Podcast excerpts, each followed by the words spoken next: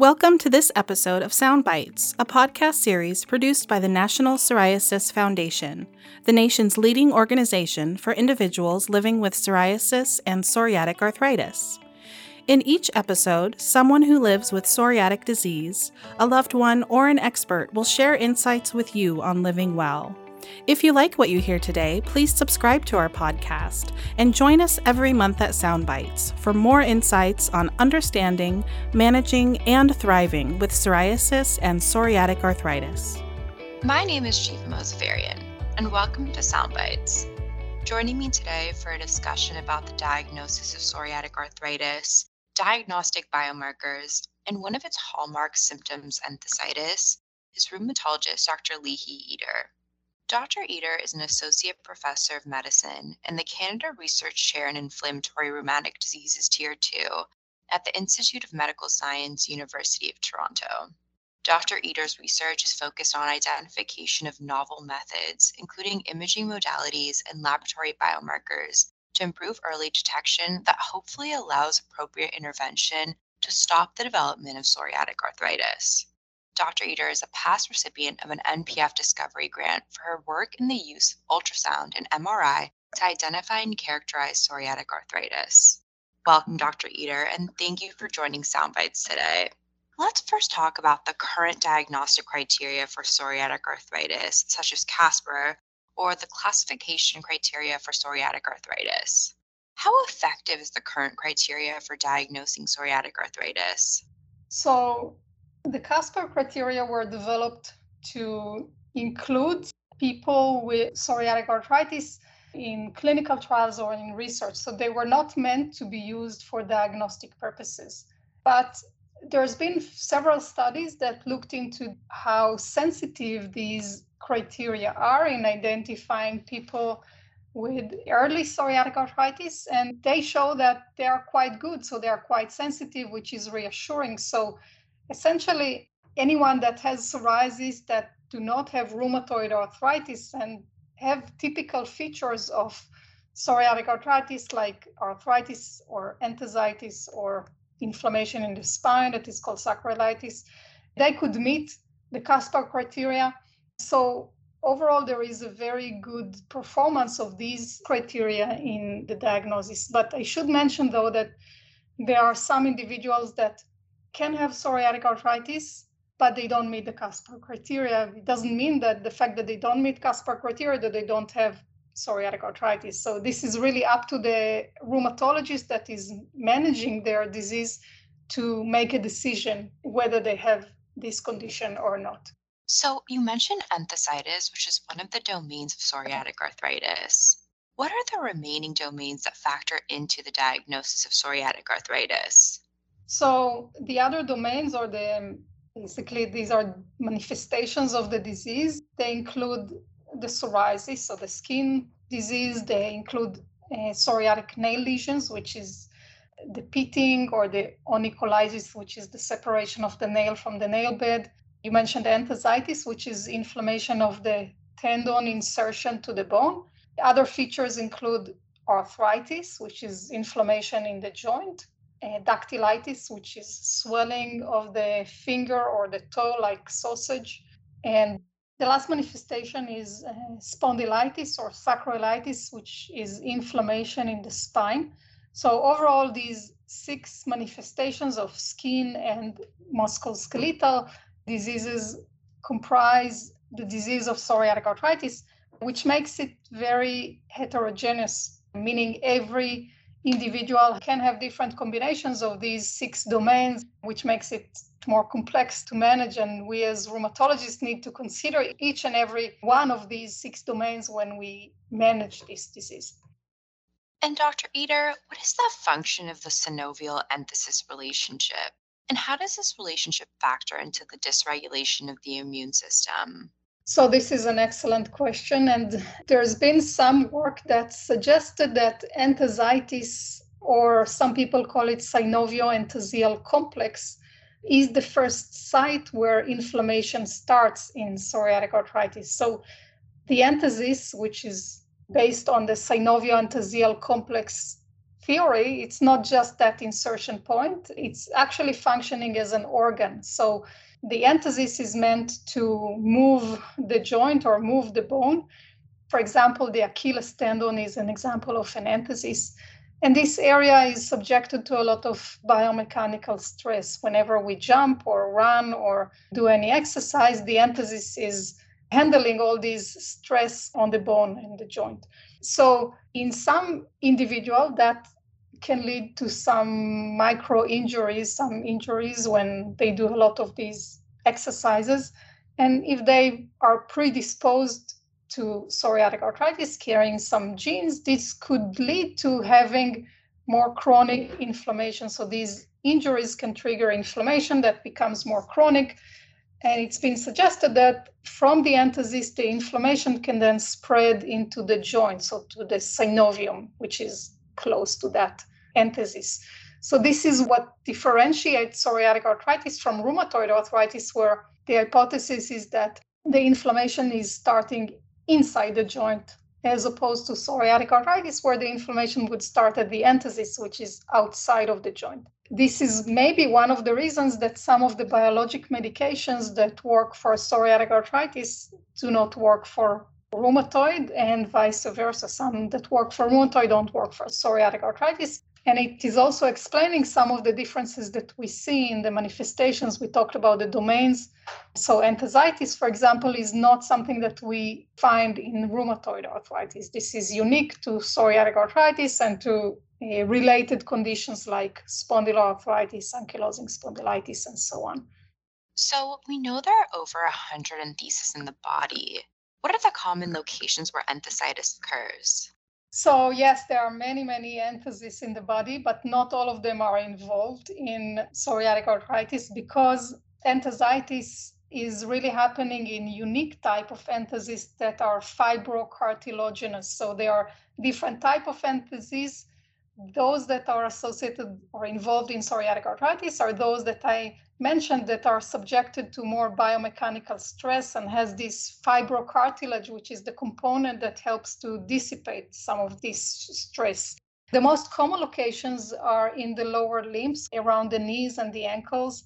I mentioned the Achilles tendon is a very common one, the plantar fascia is a common one, and then the patellar tendon insertions around the knee are also very common. And then there are some other entheses in the upper extremities, like the lateral collateral ligament, which is sometimes called tennis elbow. This is causing pain in the lateral or in the side of the elbow. These are the more common locations of enthesitis. And one of the reasons is probably that these areas are more subjected to this biomechanical stress that is causing some injuries to these entheses, which becomes more chronic in PsA and causing pain. Sounds like mechanical stress is key. Absolutely. So, how would someone know it's enthesitis versus tendonitis or fibromyalgia? You mentioned some of it already, but what are the characteristics of enthesitis? Yeah, that's an excellent question, and it's quite challenging because the physical examination of enthesitis is really based on the rheumatologist applying some pressure on these points, which are if this is the, the side of the elbow or the Achilles tendon, and if the patient is experiencing pain, then this may be a sign of enthesitis. But this is very subjective, right? Because people that experience fibromyalgia, they have pain in many, many other sites, and many of these sites are close to tender or sites that are commonly tender in healthy individuals. So just by recording these tender points, this can be quite confusing to know whether this is fibromyalgia or this is enthesitis. And this is where imaging like ultrasound can be quite useful because ultrasound can show whether the tendon is involved or not. There are specific findings like thickening, like increased blood flow at the enthesis, which are very typical of enthesitis and are not typical, are not found in fibromyalgia. So, using ultrasound in the clinic is a way to get an immediate answer whether this is fibromyalgia or this is enthesitis. And I use ultrasound in my clinic, um, especially for the diagnosis of enthesitis, could help me make decisions regarding whether someone needs intensifying their treatment or they need to manage their pain, and the approaches are very, very different. So, what percentage of people with psoriatic arthritis develop enthesitis? And does having enthesitis mean someone will have a more severe form of psoriatic arthritis that may impact quality of life? So, up to a third of the people with psoriatic arthritis will have what we call clinical enthesitis. So, they would have pain in their enthesis, which is called clinical enthesitis. Whether this is also associated with some ultrasound findings, this has not been tested. But overall, between a third or up to half of the patients in clinical trials would have enthesitis. So a lot of the people, if we do detect enthesitis in ultrasound, it has been associated with some outcomes like higher risk of developing joint damage. So it is a marker of more severe disease. So that's why it's important to treat it early and to manage it as we do manage arthritis. So it's not just inflammation in the tendon, it's a marker of severity. People with enthesitis can have quite debilitating disease with difficulties in walking or exercising or performing daily activities. So certainly important to treat and control. And what medications are used to treat psoriatic arthritis and enthesitis? So the enthesitis component in psoriatic arthritis there are different treatment and it really depends on whether it's the only manifestation, whether it's alone, or whether it's associated with other things like inflammation in the joints. If enthesitis is associated with inflammation in multiple joints, then we typically manage it along with the other manifestations. Medications can be either by tablets or injectables. Um, typically, we usually start with things like methotrexate, leflunomide. And then if they don't work or people cannot tolerate them, then we move on to more advanced therapies like uh, the biologics. Especially with the biologic, there's been more data to support that they do work quite well for enthesitis. All of the clinical trials showed across all of the existing biologic medications that they are better than placebo um, to treat enthesitis. We don't know yet whether one biologic is better than the other for the management of enthesitis. So this is something that is really hard to compare across studies, especially because enthesitis is not assessed as the primary outcome of the study. So at this point, any biologic should be reasonable option to treat enthesitis. The more difficult situation is when enthesitis is uh, the only manifestation because we have very little data.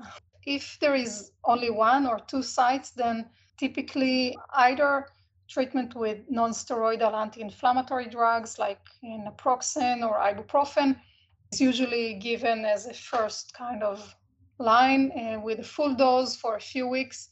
Injections of corticosteroids can also be given. And this is something that in some areas, some tendons is something that we as rheumatologists don't like to do as much because there is um, at least a theoretical risk of rupture of tendons, such as the Achilles tendon. But in some situations, in some areas, this is less of a concern. So injections work quite rapidly, especially if done under ultrasound guidance. They are probably less painful and more accurate in putting the steroids in the right place and work quite well. So these are sort of the two options. One is systemic therapies in combination, especially if there are other manifestations or more localized and temporary treatments, NSAIDs or injections.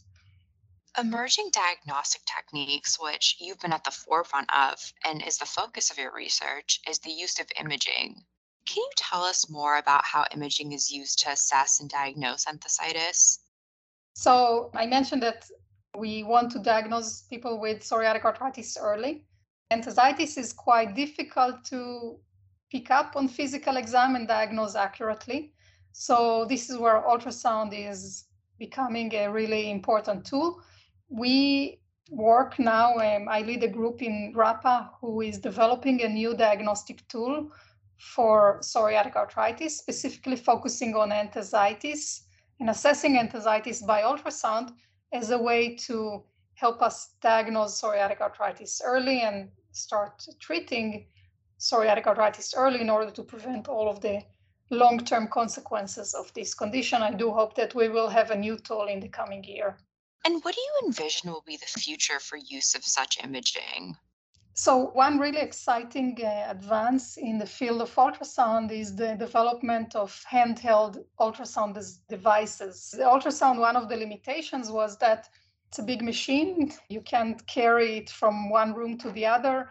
It can be quite expensive uh, to purchase. So, many rheumatologists were not adopting this technology because of the cost and because of the fact that they work in several clinics. You can't really carry it from one clinic to the other. Now, over the past uh, several years, there's been huge advances in the technology of ultrasound, and it became advanced in a way that it could be now put in a very small device that is the size of almost a cell phone, which connects to an iPad so this ultrasound can be carried into remote locations or outside of the clinic. And also the cost of it is quite reasonable. So I think it brings a lot of opportunities to use ultrasound technology in the hands of people that were hesitant in adopting this technology in the past, people in the community that may not have the funds of people who work in big academic centers, and even uh, train allied health professionals such as uh, nurse practitioners in performing this and saving time for patients and helping with earlier diagnosis of psoriatic arthritis, which we know that ultrasound could potentially help with. So, how critical is it to diagnose and treat psoriatic arthritis in the early stages?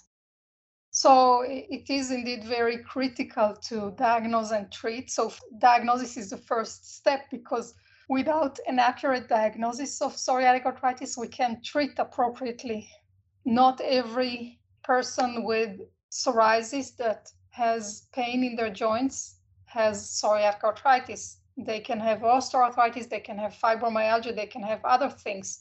And treating these other conditions with biologic treatment is not a good thing because these medications would have side effects and risks.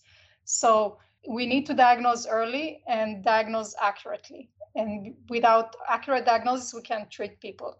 There's been several studies that show that diagnosing early and treating to targets. So when we diagnose people and then see them on a regular and frequent visits, and then when we treat targets, so we aim to reach remission or a minimal disease activity state, we evaluate very frequently. And if they don't meet the targets, then we switch or add treatment. Then it's been shown that this approach has a better long-term and short-term outcomes. So more people are able to reach remission and low disease activity states with this early diagnosis and treat target approach.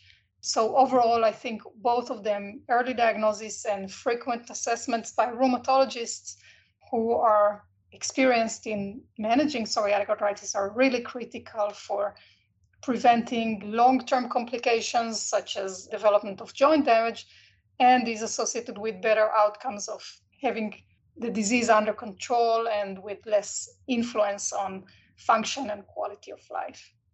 Thank you, Dr. Eder, for such an interesting discussion about enthesitis and psoriatic arthritis.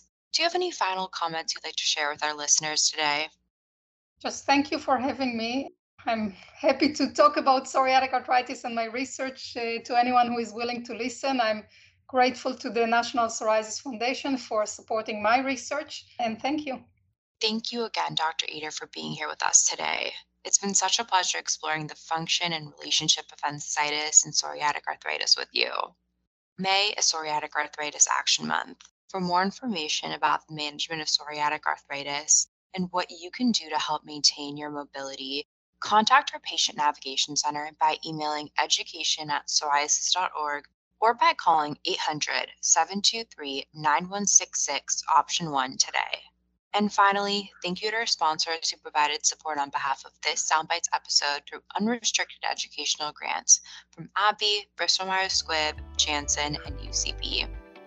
We hope you enjoyed this episode of Psound Bytes for people with psoriasis and psoriatic arthritis.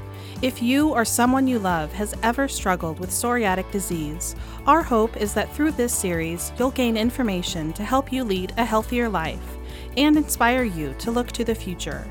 Please join us for another inspiring podcast. You can find this or all future episodes of Psound Bytes on Apple Podcasts, Spotify, iHeartRadio, Google Play, Ghana, and the National Psoriasis Foundation webpage. To learn more about this topic or others, please visit psoriasis.org or contact us with your questions or comments by email at podcast at psoriasis.org.